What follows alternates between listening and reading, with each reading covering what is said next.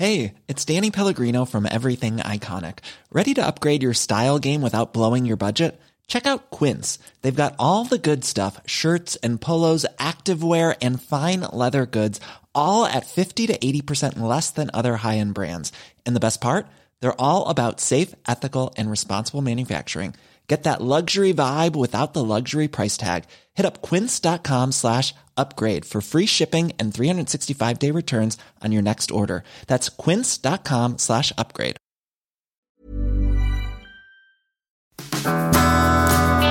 Hi and welcome to the Money Stepper Q&A podcast. Question 5. Do I pay tax on gifts?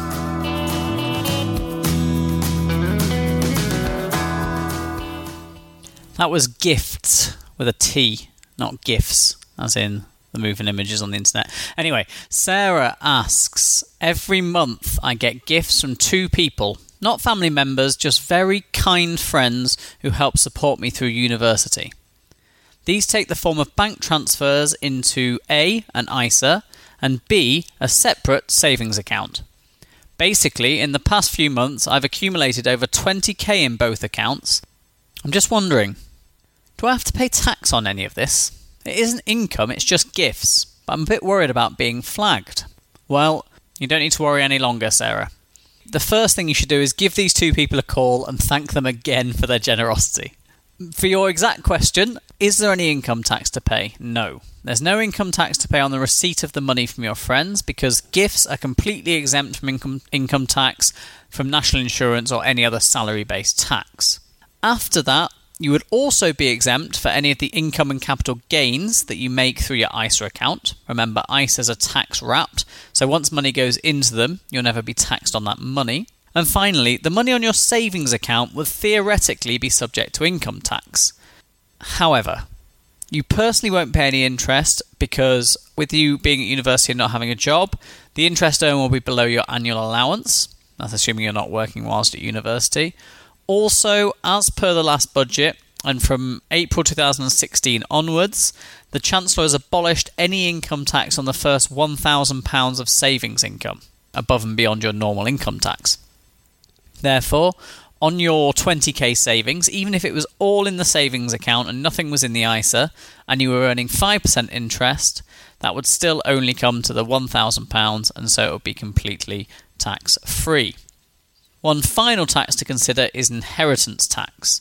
If either of these generous parties were to die within seven years of making these gifts to you, then theoretically there could be some inheritance tax due. However, this would only be the case if their total gifts to everyone other than their spouses in that period, plus the entire value of this their estate when they die, which they pass on, exceeds the inheritance tax threshold, which currently stands at £325,000. If it does, the tax rate applied will be somewhere between 40% and 8%, depending on when the gift was made comparative to the date the donors died. And also, there are certain exemptions and allowances which do apply. Like I say, it's fairly unlikely that inheritance tax would be due on these gifts, but it's just worth considering as an outside possibility. So, that's your question, that's tax out of the way. Now, what you need to do is you need to create a plan for this 20k. Are you using it for your university expenses? Are you going to save it for a house deposit, for example, in five years' time? Is it for a car that you think you'll need in a couple of years' time? Or is it for savings for the longer term? You see, where you save or invest this £20,000 and anything that you add to it in the future will vary greatly depending on the length of time before you expect it to be used. However, this is actually a whole different question around saving and investment for different time periods, which we'll answer on a completely different podcast episode. So, to answer your question, do you need to pay income tax on gifts? No. However, there may be some inheritance tax due if the worst was to happen. Remember, if you want any of your personal finance questions answered, head on over to moneystepper.com where you'll find a submit a question. You can leave a voicemail on the SpeakPipe app there, or you can send me an email, or you can leave a comment in the show notes of any of our episodes or on the submit a question page. I look forward to hearing your questions.